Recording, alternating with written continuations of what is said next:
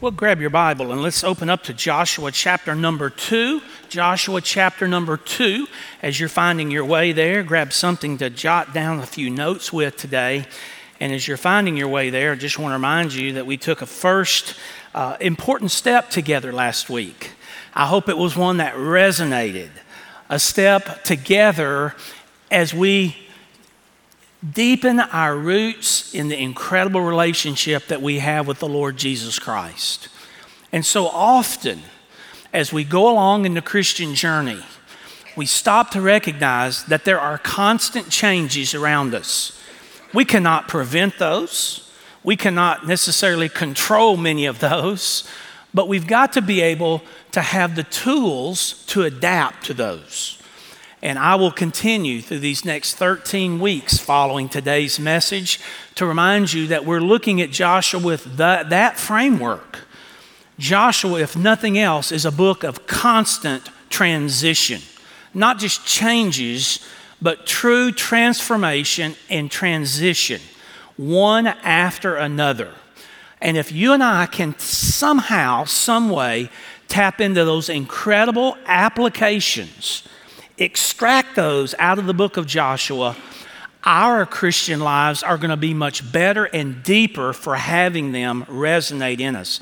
Now, we do not want to take another step today without going back last week and just reminding ourselves of what we learned at the end of chapter number one. Not at the end in terms of verses, but at the end of the message last week when we came to verses six, seven, and eight in Joshua chapter number one we talked about you and I have got to come to the place in our Christian lives that we accept God's promises personally. And if you are reminded today, there are two challenges that I introduced to you last week that hurt us. They harm us because we have certain preconceived notions or we have certain acquired notions as we go along in the Christian life that hurt us and they harm us.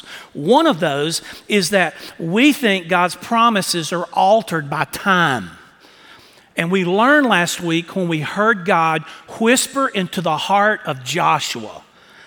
Joshua, by the way, from a personality standpoint, must not have been the most exuberant, exciting kind of guy. He was defined by military conquest. That's what he'd always known. We think, we sense by the text and how Joshua reacted to certain things. And we'll see this as we go through the book that Joshua was much more duty bound. Moses evidently led much more emotionally than Joshua did. And there were so many vast differences. One was extremely experienced. Think about that staff over the Red Sea. At least for the Israelite people, that is something that is stuck in stone for all of eternity in their hearts. He led them through this wandering experience. He was seasoned. And here we have this military commander, Joshua, rookie, very little experience. And when God whispered into Joshua's heart, Joshua, I'm going to be with you just like I was with Moses. Joshua, Joshua, if you be obedient as Moses was obedient, I'm going to be with you and make you successful. When you and I look at that and we begin to understand that God's promises for us in 2021 transcend all of eternity and time, God whispers into our hearts the exact same message. Glenda, just as I was with your forefathers and ancestors, I'll be with you. Rebecca, just as I was with your ancestors and those that came before you, I'm going to be with you. For some reason, we get stuck, don't we? Looking at the past and thinking, well, that was a big deal for Moses, but what about little me? And we've got to be able to overcome that hurdle. We've got to understand God's promises are never altered by time, but we jotted a second very important thing God's promises are never affected by circumstances. The people didn't know Moses was dead, it hadn't been announced. Moses wandered off all the time.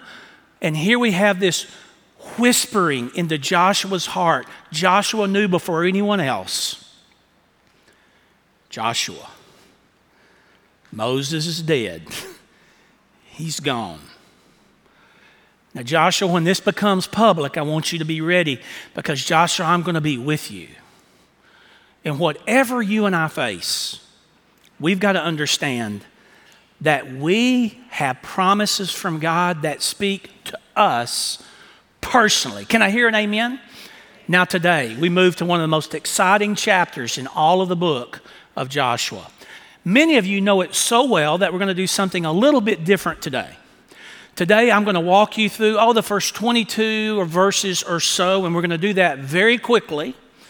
And then I want to come back, as we did last week, and introduce you to some of those important steps and strides. When you come to Joshua chapter 2 in terms of transition, the children of Israel are still over there on the east side of the Jordan. They've not crossed over.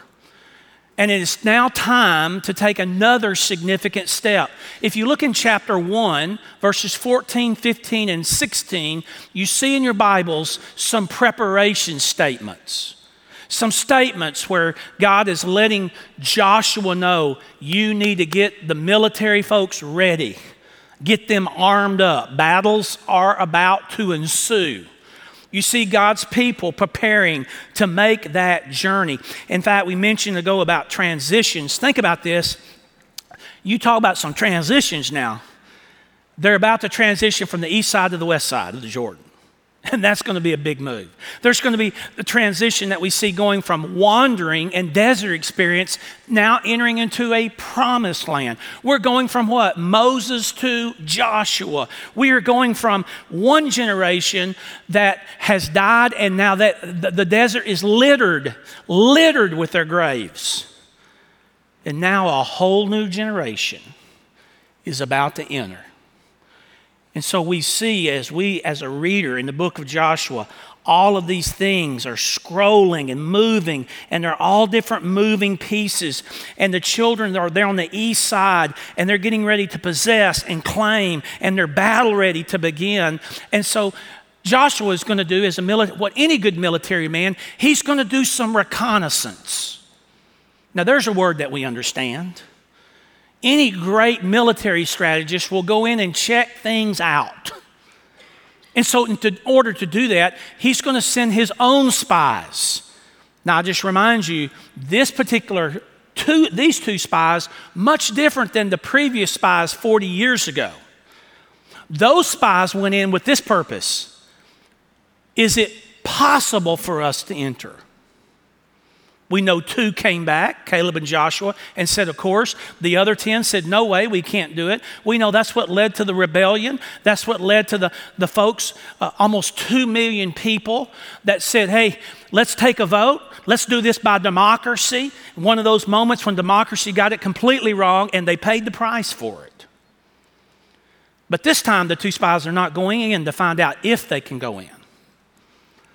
This time, these two spies are going in on a reconnaissance mission with a whole different purpose. What is the best way for us to go in?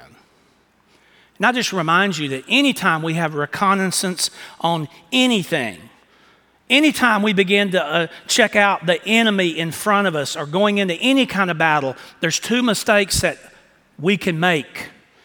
We can always make the mistake that we can underestimate our enemy. In the Christian life, I've seen so many people make this tragic mistake spiritually. Don't you ever underestimate the enemy that we're fighting. That enemy is powerful. Now, he's not victorious, but he can do some damage. That's a good place for you to say, Amen. He can cause churches to have internal turmoil. He can cause marriages to dissolve. He can cause all kinds of calamity in our lives. But the other challenge that we face so often is not underestimating our uh, enemy, but overestimating our enemy. And many times we come to that place in our Christian life as well. We sense, well, we're not going to be able to make it. Hey, this is just too much. God, I, I, am ready to give up. I'm overwhelmed. There's no way for me to be successful. And I just remind you that Christ has already what? paved the way for us to the victorious Christian life. It's up to us to receive that and to claim that incredible victory. Now, when we think about the most significant city where these spies are going to cross over, we think somewhere in between Gilgal and Jericho, they're going to come to the strategic city of Jericho as we begin reading in just a moment in Joshua chapter number two. It's significant. By the way, archaeology tells us that the city of Jericho was about eight to nine acres. Let me put that in some perspective for you. Our church facilities on both sides of the street are a whopping 5.48 acres altogether. So think about something about twice as large as the church compound on both sides of the street with two huge walls around it. Think about a strategic city that is at a very important crossroads as you come over the Jordan River, pretty significant location. And so these spies are going to gear up, they're going to get ready, they're going to try to find out everything that they can. And by the way, this is such a remarkable and remarkable narrative in our Bibles.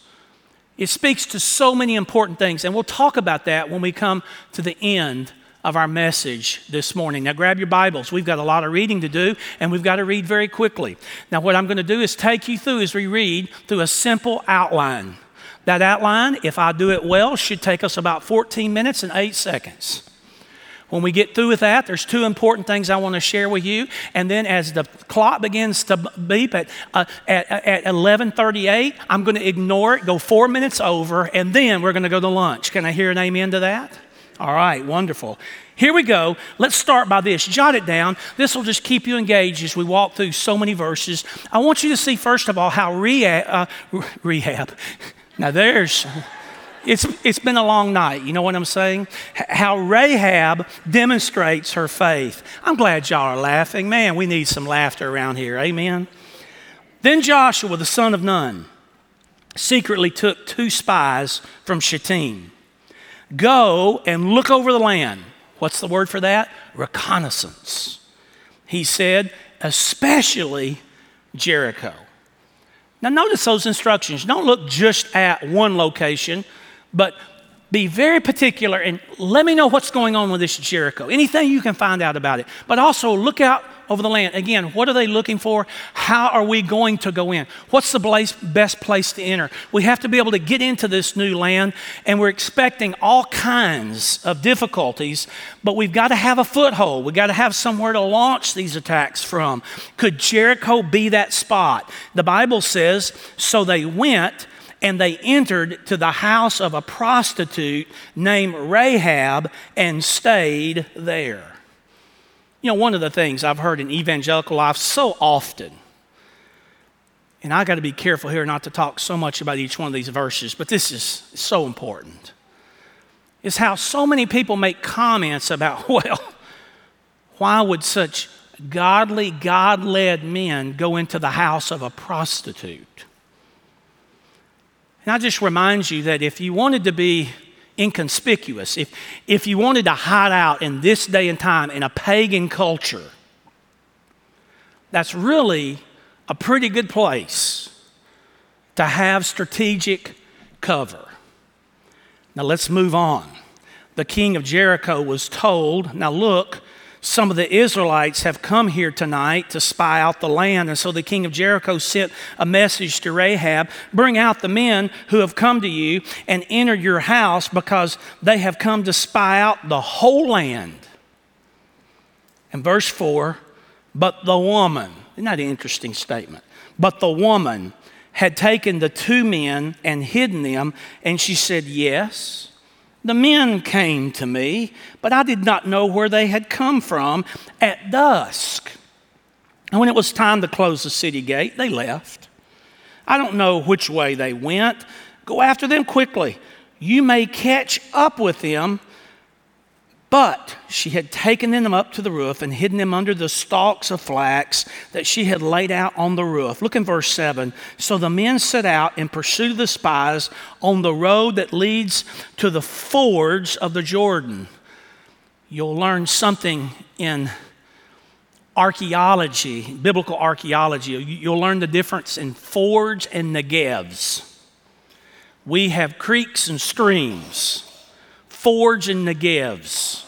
Negevs many times are seasonal, they'll dry up. Fords typically have flowing waters, and evidently, the East Texas vernacular, look around this creek. Look at this stream that's heading into the Jordan, if you will. And as soon as the pursuers had gone out, the gate was shut. Of all things, a prostitute.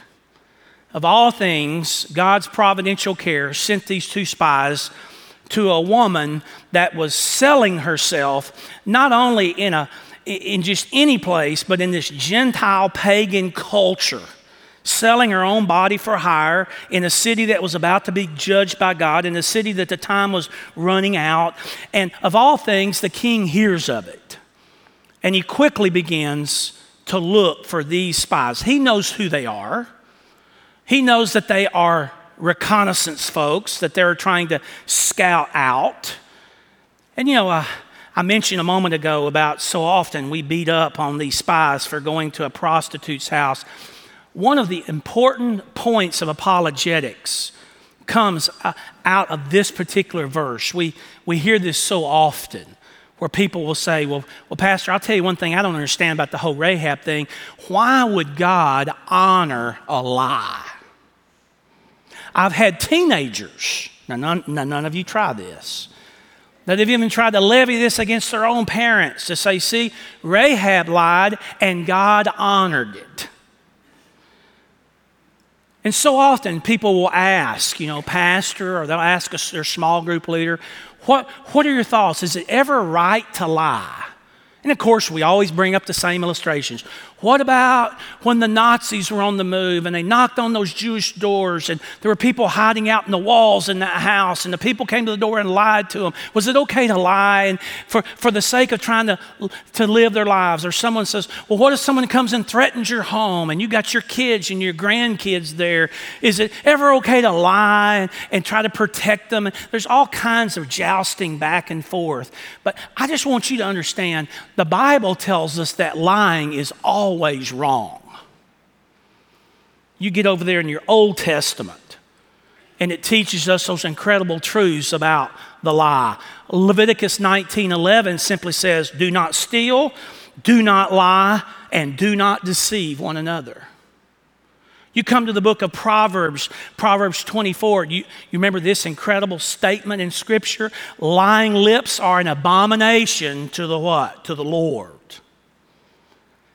Even Paul discusses this at length over in Ephesians chapter 4. I think it's around verse 25. Paul says, Put off all your falsehoods and all, only what? Only speak truthfully to one another. But I just remind you, that Rahab had not read Leviticus. I remind you that Rahab had not read Proverbs because it was hundreds of years from being written.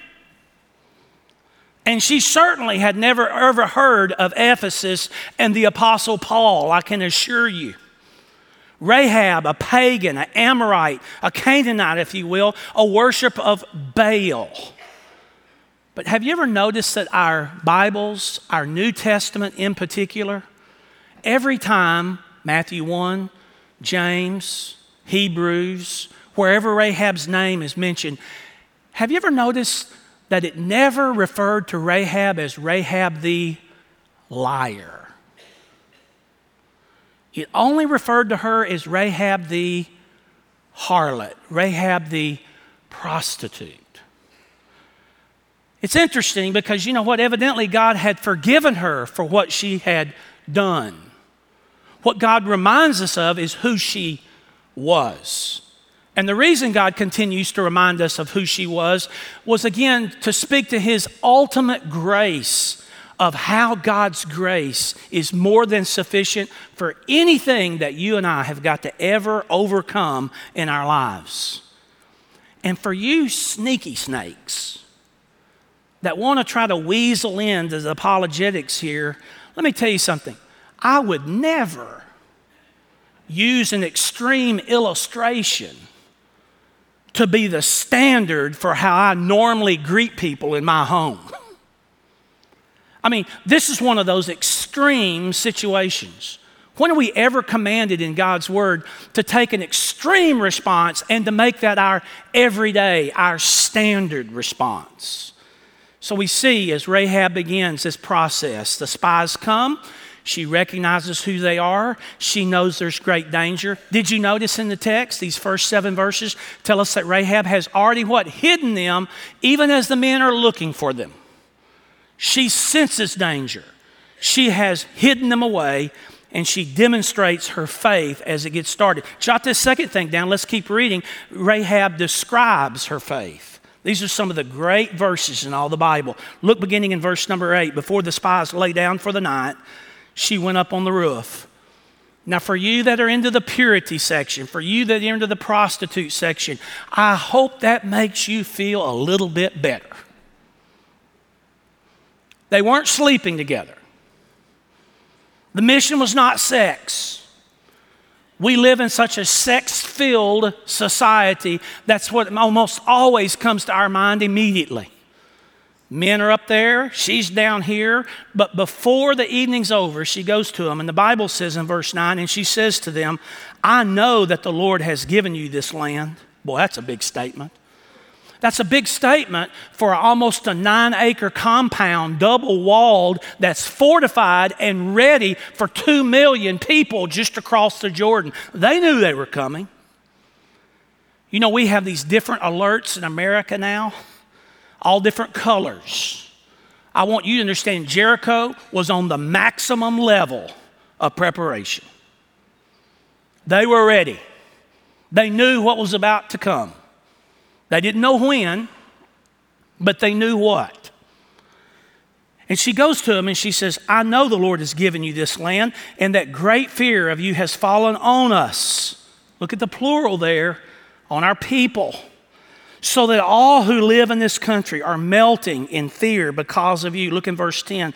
We've now heard how the Lord dried up uh, we have heard how the Lord dried up the water of the Red Sea for you when you came out of Egypt, and what you did to, to Sihon and Og. These are those two kings that they've overcome.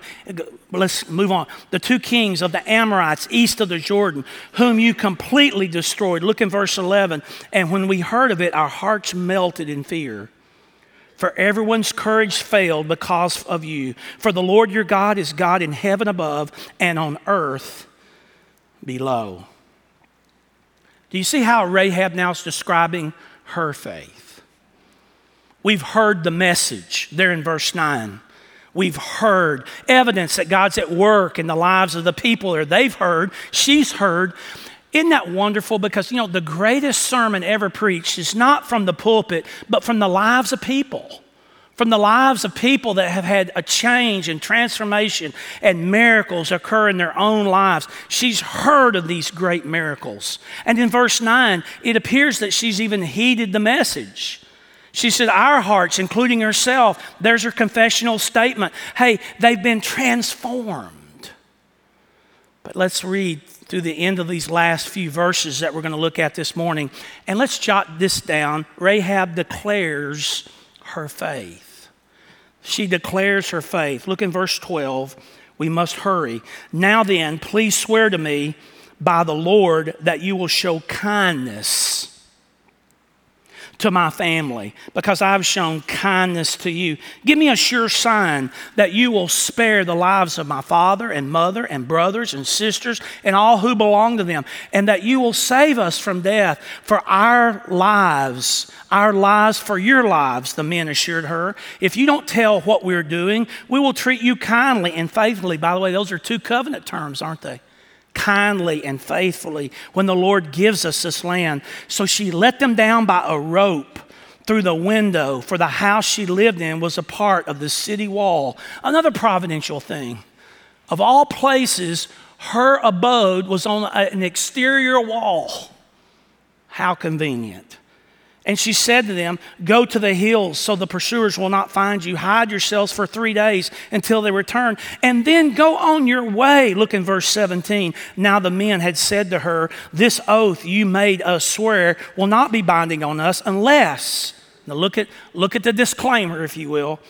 When we enter the land, you have tied the scarlet cord in the window through which you have let us down. And unless you have brought your father and your mother, your brother, and all your family into your house, if any of them go outside their house into the street, their blood will be on their own heads. It'll be their own fault, in other words. Anyone you want protected, they're saying, Rahab, you better get them in the confines of these walls, and we will not be responsible. As for those who are in the house with you, their blood will be on our head if a hand is laid on them. But if you tell what we are doing, we will be released from the oath that you made us swear. Agreed, she replied in verse 21. Let it be as you say. And so she sent them away, and they departed, and she tied the scarlet cord in the window. Last week, we talked about the magnitude of this study. And I shared with you that we're going to be taking some steps and some strides. Now, with your little outline, somewhere in some white space out there in the margin, I want to share with you, heart to heart, at least for me, two strides that are changers about chapter 2 of Joshua. Game changers, life changers.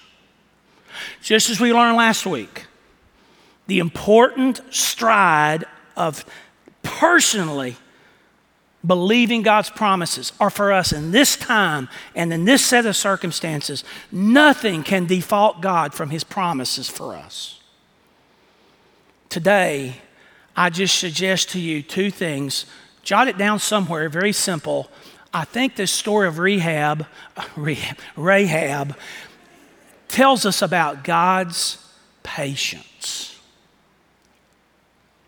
One of the takeaways here has to be God's patience. Would you turn over in your Bible to Hebrews 11 and scroll down to verse 31? I mentioned a few moments ago, we know Rahab is mentioned in Matthew 1 in the lineage of Christ, of all things. We know that, second of all, Rahab is mentioned what? In Hebrews 11 31, we're about to turn there. And we know it's also recorded for us and mentioned to us in the book of James. James talks about uh, Rahab as well. Let's turn to Hebrews chapter 11 and verse 31. Here's what that great hall of fame, that great walk of fame for the great faithful ones in the midst of that incredible ledger. Here's what the writer of Hebrews says By faith, a prostitute Rahab, not a liar, but a prostitute Rahab, because she welcomed the spies, was not killed with those who were disobedient. Now, I want you to look at something there. I want you to notice that there's two distinctions here. There is Rahab, who heard of God's incredible message. He, she, uh, she, she heard about the, the great Jehovah God, and she obviously believed. But there were many other Amorites, there were many other pagan people that also heard of the same evidence and they did not believe. They were not obedient. One of my great memories of pastoring at First Baptist Church in Hempstead, Texas, the watermelon capital of Texas, was a lady that came into our office. I think it was about the second year that I was pastoring there. And uh, she had been attending our church for some time. Every single week, we would give an altar call. We'd invite people to come to Christ. She made an appointment, came in, came in and sat down, and she said, I want you to know that I'm not upset. And I said, Praise the Lord. And she said, But I want you to know I cannot accept God as my Savior or Jesus as my Savior. And I said, Well, I would be extremely interested to know what in the world would keep you from trusting Jesus as your personal Lord and Savior. And she said, Because God is a radical. And I said, Now that's an interesting statement. Tell me more about that. And she began to unfold. She whipped out a sheet of paper. I don't know how many references were on there. And she started reading them, just little phrases. I guess she had taken them out of a concordance. I guess she had researched them. And sure enough, boy, she had them in line. And God slay, and God slew, and God killed, and God took the lives of. And, and finally, after about 20 of those references, I could see there were many, many more. And finally, I said, Can I just say time out? I, I see what you're attempting to convey. And she said, Pastor, how could I ever follow a God? How could I ever trust a Savior? And you proclaim, Baptists proclaim, I would assume she says the Bible proclaims that God and Jesus are one. And I said, Well, certainly. And another added there, the Spirit of God. But I said, Yeah, yeah, yes. And she said, Then they're all one, they're all guilty. And I said, Well, one, one way to attack this would be you and I could go back one by one and see if the people are deserving of what they got. But I said, Can I suggest to you that maybe the best evidence of what you're sharing not being correct, I don't think your thought processes are on target. I said, I would suggest to you, I want to counter to you saying God's a radical, I would like to share with you that God is extremely patient. And she said, Well, I would be interested in what you would like to share. And I said, Do you remember the story of Rahab? Oh, yes, she said. She was a woman of the night. I said, You're exactly right. We turned over there, we began to look. And when I was preparing for this message, all of that discussion came filtering back to me. Because when Rahab says, We have heard, you do understand, don't you? Your clock is ticking. That over 40 years now have passed since they have heard. And they've heard more through what they've done on the east side of the river out there in that area in a preliminary fashion before they ever got to the Jordan River of how God has taken his people through 40 years, 40 plus years now of victories. And Rahab says, Oh, yes, we've heard. And so, just as I did to her, I'll do to you today. I just lay it out there before you and I say, do you think God's pretty patient if He waited 40 years for these Amorites to have a trusting knowledge of Him? How many of you parents here today would ever approach your child and say, Now, I want that room cleaned up? And 40 years from now, I'm going to come back and see if it's cleaned up. How many of you parents would say that's pretty patient? Or, how many of you men propose to your beautiful brides? You say, Would you marry me? And I'm going to come back in 40 years and find out if you said yes. Would that be pretty patient? Well, that didn't happen, men, because she reached up and grabbed that diamond right away, didn't she? Wasn't any waiting on that. But you know, an interesting thing about this is I conveyed to that lady and I conveyed to you today all of these statements about our God being radical and rash, a bloodthirsty God, many of us have forgotten. Over there in Genesis 15, God put old Abraham to sleep one night.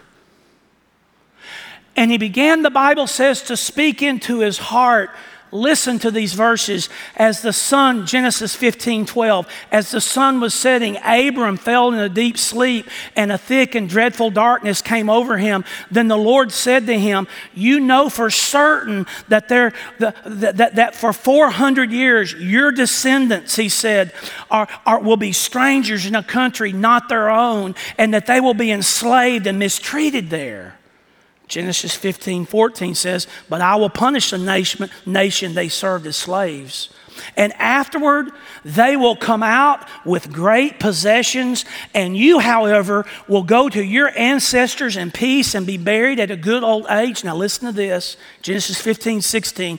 Oh, God's telling Abraham all this. And then he says, In the fourth generation, your descendants will come back here, Abram, right here. They'll come back here, and the sin of the Amorites that has not been reached in full measure. Have you ever stopped to think? God did not give these pagan people 40 years. He gave them 400 and 40 years. And as I began to unfold that important truth, the lady across the desk in Hempstead, Texas, folded up the long list of the radical acts of God, put them in her Bible, and said, Pastor Mike, I will pray once again about making this God and this Jesus the Lord of my life. I just can't tell you how important it is in these strides that you and I make together in these changes of our life. And man, we're going through some changes. Our church is transitioning. Many of you, or some of you now, are entering into the taking care of aged parent stage of your life. Some of you are newlyweds, a whole new dimension. Some of you are parents.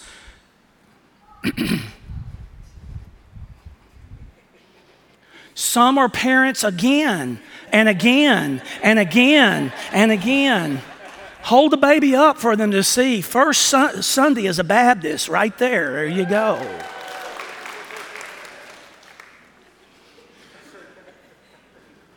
And what I want you to hear today is this our God is so patient. Some of you years ago told God you knew He was doing something in your life, but you just pushed Him back. And years later now, nothing has still really happened.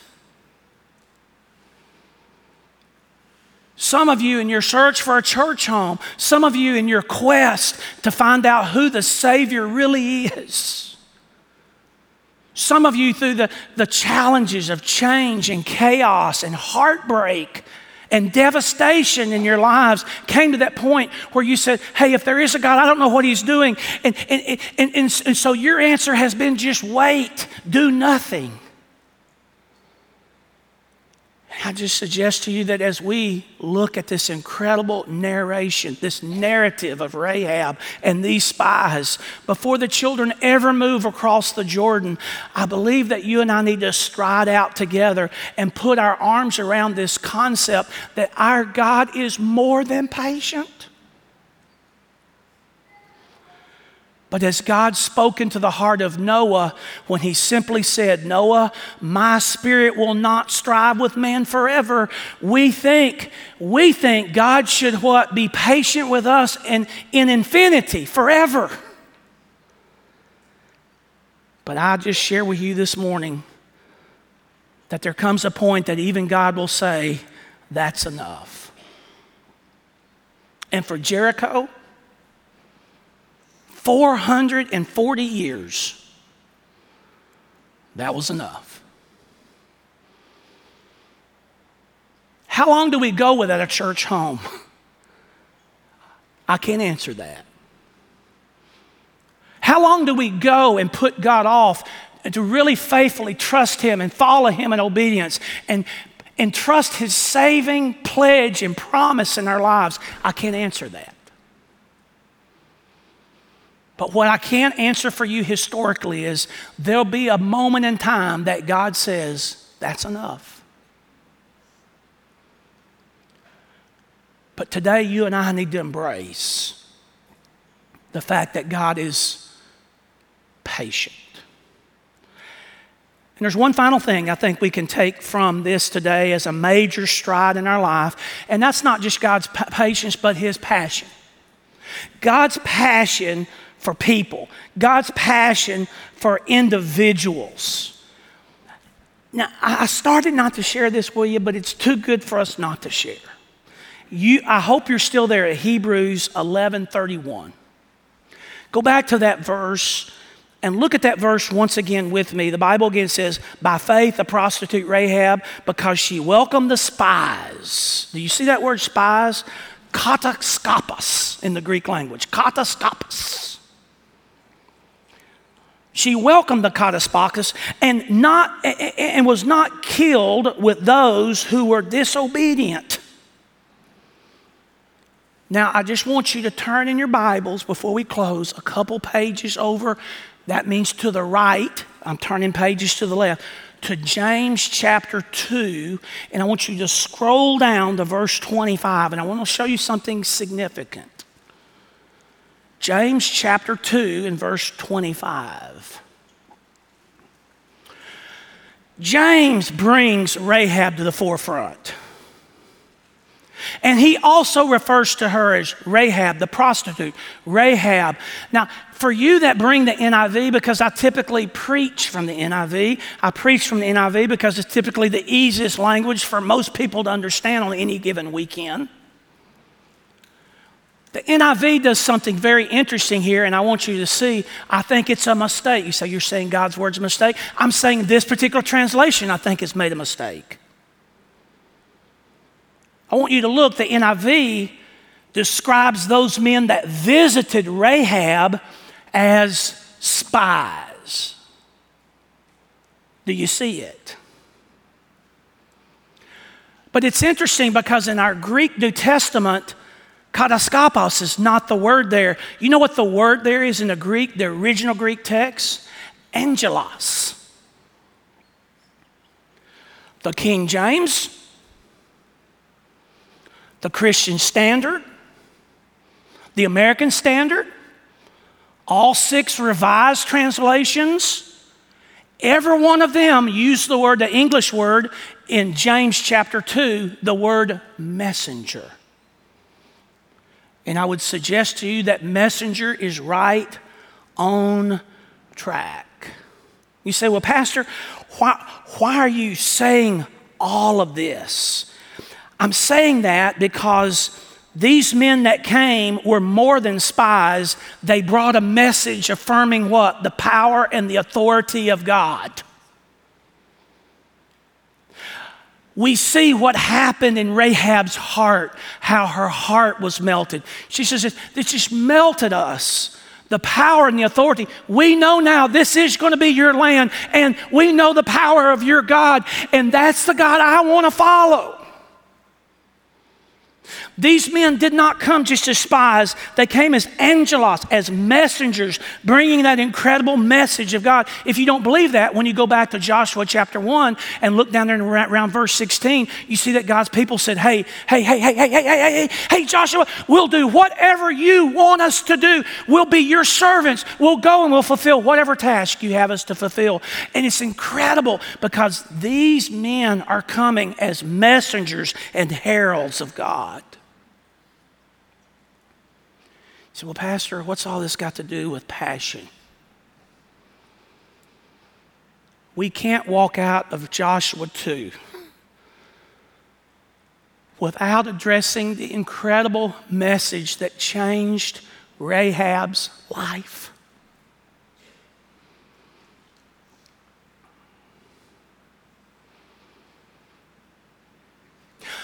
A week ago, oh, I spoke to a young couple back here in the back of our sanctuary that was here with their new baby for the very first time. And it had been such a struggle for them to get to that place. So I know they thought it was weird when I walked off and began to almost cry.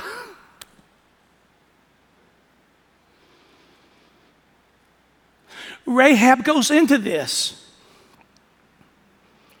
with no doubt a heart that, that probably, I mean, probably believes no man will ever care for me.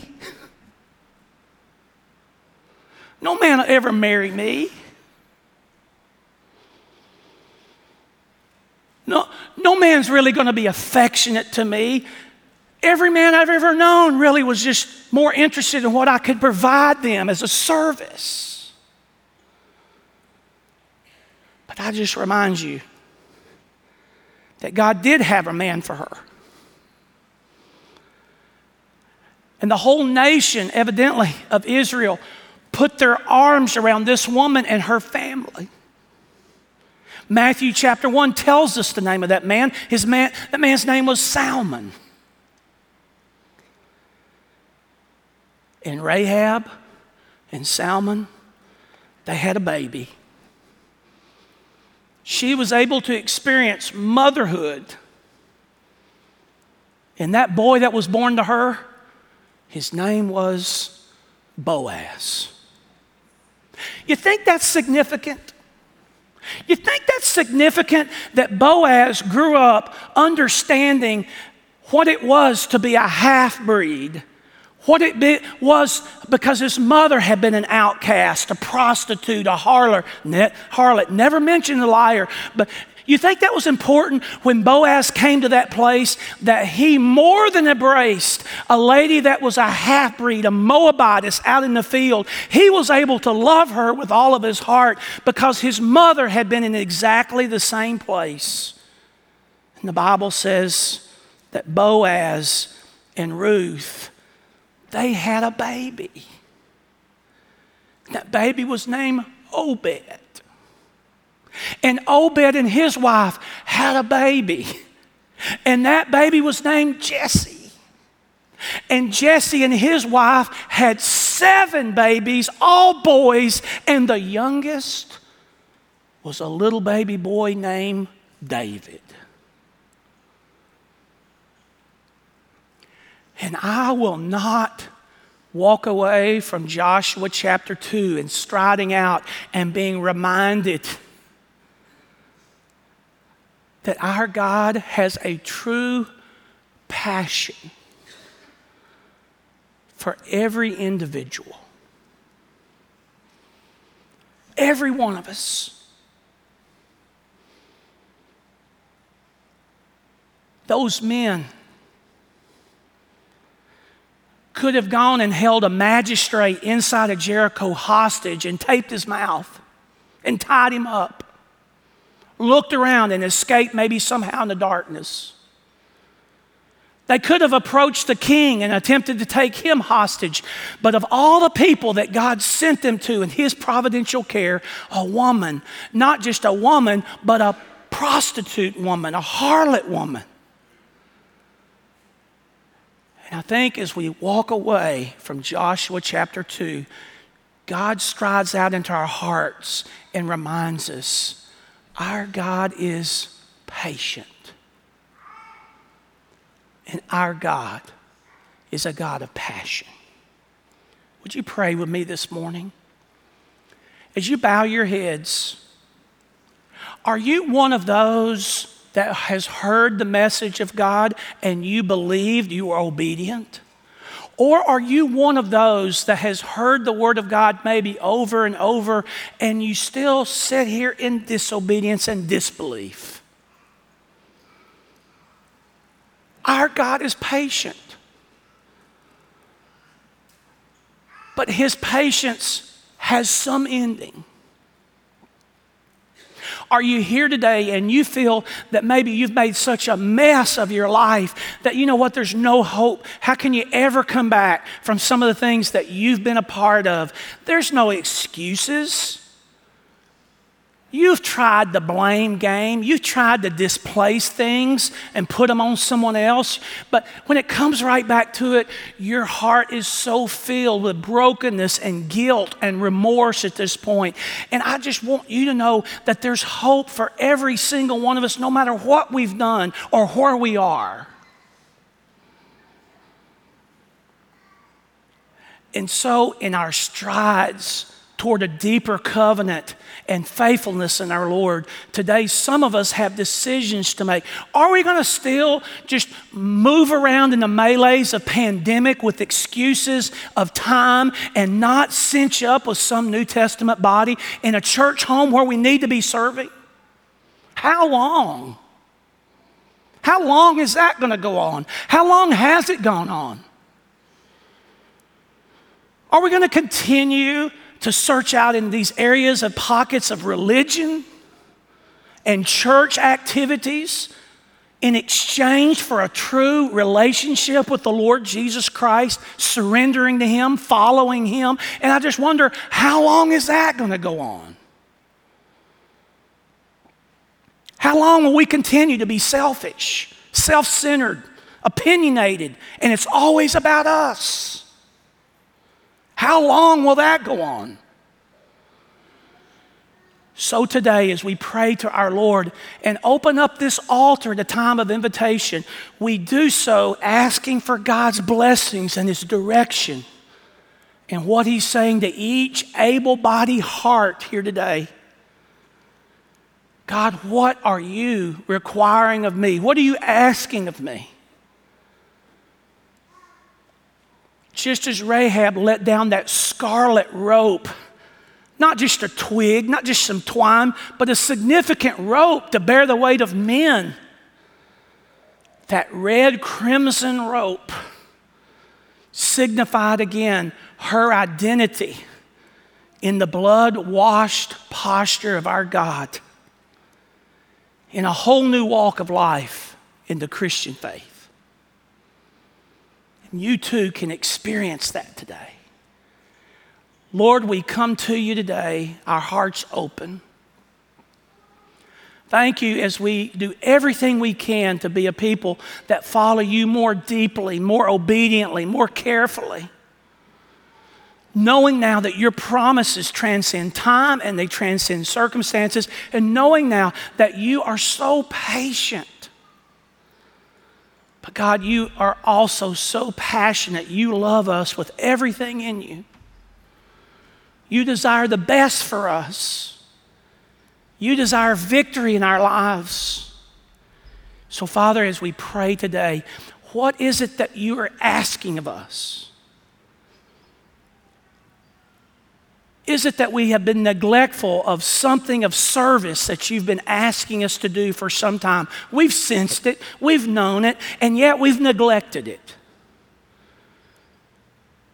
Is it that we have gone so long that we were lulled into a situation, into a place in our lives where we believe that our salvation is secure outside of a covenant with you, outside of putting our faith in you and turning from our sin and to you as our Savior, confessing those sins and believing upon you as our Lord. Have we come to that place? If so,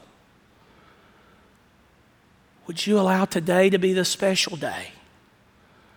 There would be those that would come and trust Christ and Christ alone.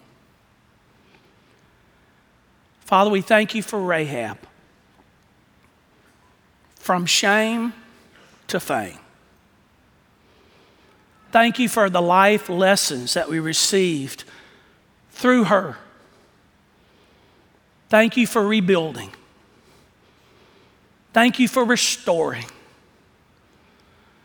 And we thank you for the very regeneration of our lives from darkness to light, from lostness to salvation, from hopelessness to hope. And these things we pray in Jesus' name. Amen.